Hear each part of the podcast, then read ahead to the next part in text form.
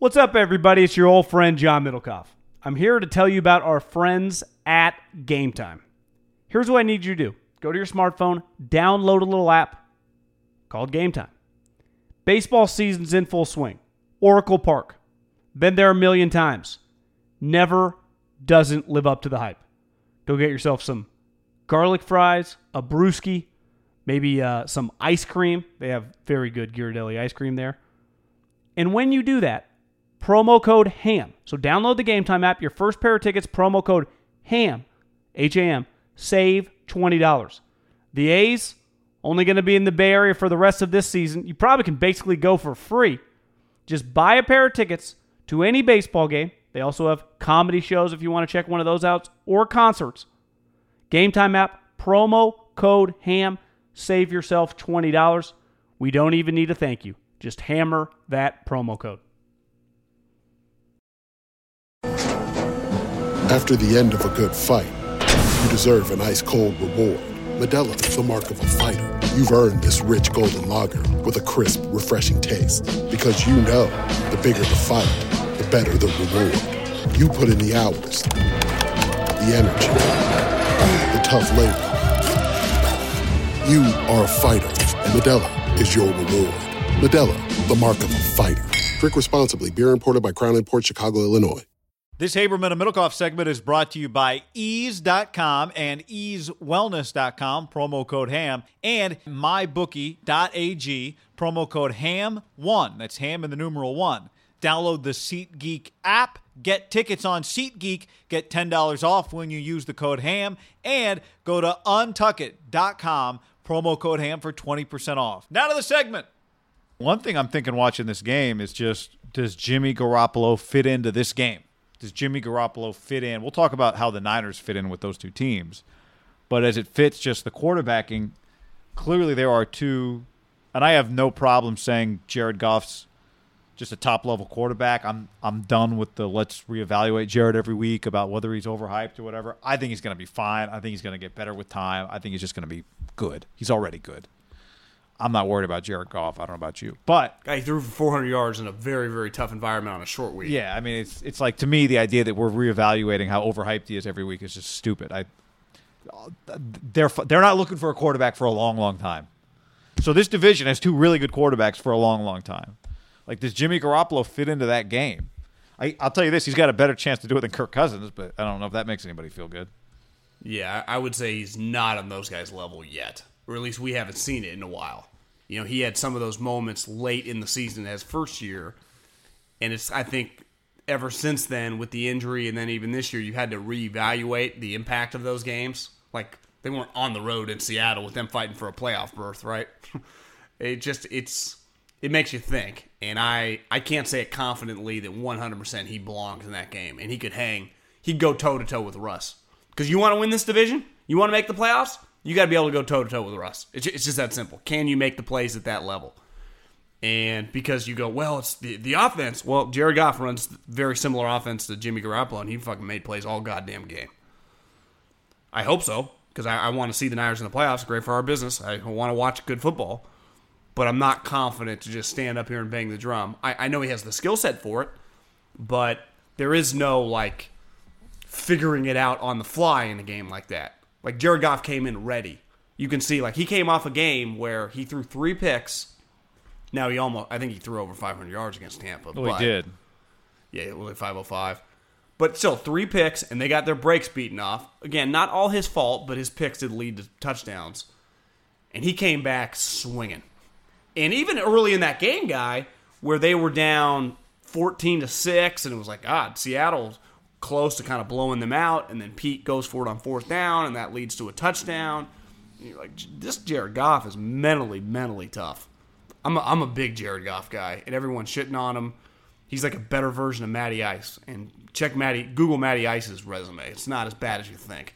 So you can win. And Jared's you only. You agree? Jared's going to keep like Jared's going to be better. He's just going to keep getting better. 25?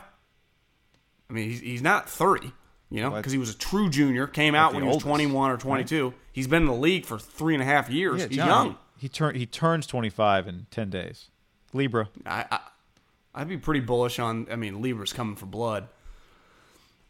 Yeah, I just think that I I have confidence in Jimmy because he keeps improving, but how much more football has Jared Goff played than Jimmy Garoppolo in the last four years? Started, you know, would he come in that year with the with when he couldn't take a snap with uh, Jeff Fisher like midseason? Remember, I was thinking about this last night before the game. I think his first career start was against Seattle. Maybe it was a second career start on like a Thursday night game. And I'm pretty sure Richard Sherman might have killed him on a play on the sideline. You remember that? Richard got him, hit him so hard, and he was terrible. Yeah, I do vaguely. I do remember that. But now he's we talk about like stacking games, stacking wins. Well, Jared Goff's now what? One year with McVay, two years with McVay, and this is his third year with McVay. Like he's stacking up a lot of games. 16, 32, plus some playoff games, and then four games here. Or five, that's his fifth game last night. Like he's he has infinitely more experience right now than Jimmy Garoppolo. Think about that. He's just played a lot more. Yeah, I And I he, do. He still goes through growing pains. I'm glad that it was your turn to be the, the the alleged Jimmy hater here. I do think he's got the skill. Like I do think like Jared's making throws in that game that I think Jimmy can make. Russell, I don't. It's hard to even. he's like in his own category. Yeah, he's. But you know, I think the thing that makes it easier is just I know when I watch that game, I know the Niners do have a defense front that can create pressure on their quarterback. So even if the Rams are creating pressure on Jimmy, even if the Seahawks are trying to find ways to get pressure on Jimmy, I do know that guy when they play Jared, like they are getting pressure on him. When they pro- play Russell, they are getting pressure on him. Hell, you could make the argument maybe would the Niners get more pressure on one of those two guys than one of those two teams could get on Jimmy? I mean, Aaron Donald's obviously number one. Uh, yeah, I mean, was Joe Staley playing or not? I, I, I. My, okay, well, whatever. It's just they, they they could hang in that game though. You agree with that? Just getting pressure on those guys. One, one, their defense 100% could hang. Offensively, they have the skill guys too, and they have the play caller too. It's just about is Jimmy playing well? Is like Dante Pettis shit in the bed, or is he making plays? Like, think about that. When you watch the Rams, you go, win or lose, I have a lot, I have strong confidence in like their crew of guys: Robert Woods, Cooper Kupp, and Brandin Cooks. Like they can just make plays against a really good team, win or lose, right? When you watch the the Seattle, you go, well, Tyler Lockett now has been in a shitload of big games the last five years. Chris Carson's been their starting running back the last couple years. Russell doesn't hesitate just throwing it to kind of random guys. So he makes random guys. He's been doing his whole career. You go that that would be my bigger question mark than Jimmy. Like Kittle would belong, then who else belongs? Deebo, you think? I mean, I, I I'm confident that he will belong, but he's got to play in some of these games first in the NFL. You go Marquise Goodwin has proven to me that he typically does not belong in the big games, and Dante Pettis just hasn't done it. And you You know, made, hey, hey, hey. he made one big play. Yeah, hell yeah, he did. It was a big play.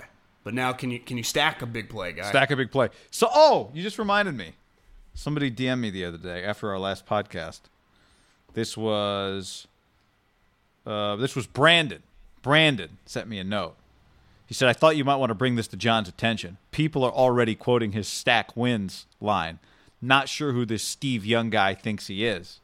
I guess Steve went on uh, KNBR, and they posted Steve Young explains why the Niners' Monday night game against the Brown is so important to help them quote unquote stack wins. And Wouldn't I you said, say this? what a criminal! That that phrase is too unique for that to be a coincidence. I know that's bullshit. That is bullshit, Steve. And then and then Brandon said uh, maybe Steve should text back now. I agree. I haven't texted him in a while. So there you that, go. Ru- that Russell Wilson is one of the great outliers ever, like the most unique quarterback maybe we've ever seen. One of them.